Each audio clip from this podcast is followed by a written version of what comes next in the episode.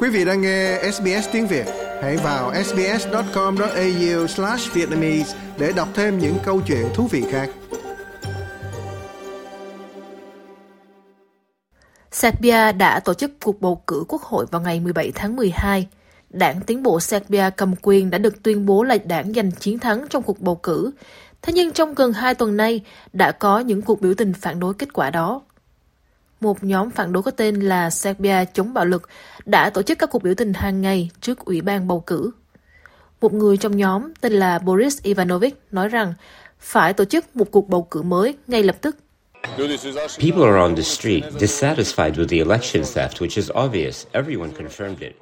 Người dân xuống đường vì họ không hài lòng với kết quả bầu cử, trong đó hiển nhiên đã có hành vi gian lận. Mọi người đều xác nhận điều đó. Các quan sát viên quốc tế, những người kiểm soát nội bộ tại cuộc bầu cử, đã có sự gián đoạn nghiêm trọng trong quá trình bầu cử, và đó là lý do tại sao các cuộc bầu cử phải được tổ chức lại. Một người biểu tình khác có tên Ravko Jankovic nói rằng Tổng thống Aleksandar Vučić là tâm điểm của sự chỉ trích. Ông nói, những người biểu tình sẽ không dừng lại cho đến khi đạt được mục tiêu là cuộc bỏ phiếu mới.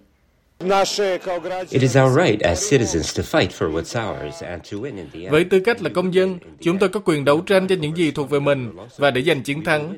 Và chúng tôi nhất định sẽ giành chiến thắng. Chúng tôi đã chiến thắng Slobodan Milosevic và chúng tôi sẽ chiến thắng cả bản sao mờ nhạt của ông ta là Aleksandar Vučić. Liên minh đối lập chính đảng Serbia chống bạo lực cũng tuyên bố cuộc bầu cử đã có gian lận. Chính trị gia đối lập Marinica Tapic đã tuyệt thực kể từ khi cuộc bỏ phiếu xảy ra, cùng với một số đồng nghiệp khác.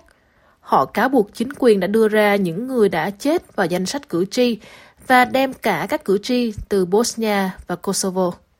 Cuộc biểu tình gần đây nhất đã kết thúc bằng cuộc tuần hành tới Tòa án Hiến pháp Serbia, nơi cuối cùng sẽ ra phán quyết về các khiếu nại bầu cử.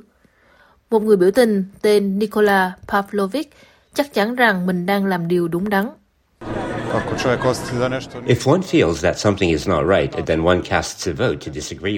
Nếu một người cảm thấy điều gì sai trái đang xảy ra, thì người ta phải bỏ phiếu không đồng ý với điều sai trái đó.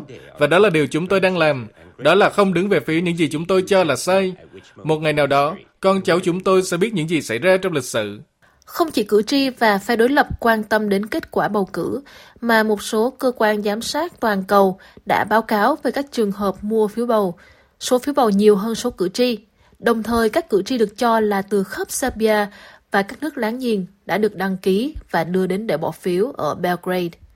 Thế nhưng lãnh đạo cầm quyền Milos Vucevic đã bác bỏ thông tin về các cuộc biểu tình, nói rằng chỉ có một số ít người biểu tình và các báo cáo về gian lận là bịa đặt. Quý vị muốn nghe những câu chuyện tương tự có trên Apple Podcast, Google Podcast, Spotify hoặc tải về để nghe bất cứ lúc nào.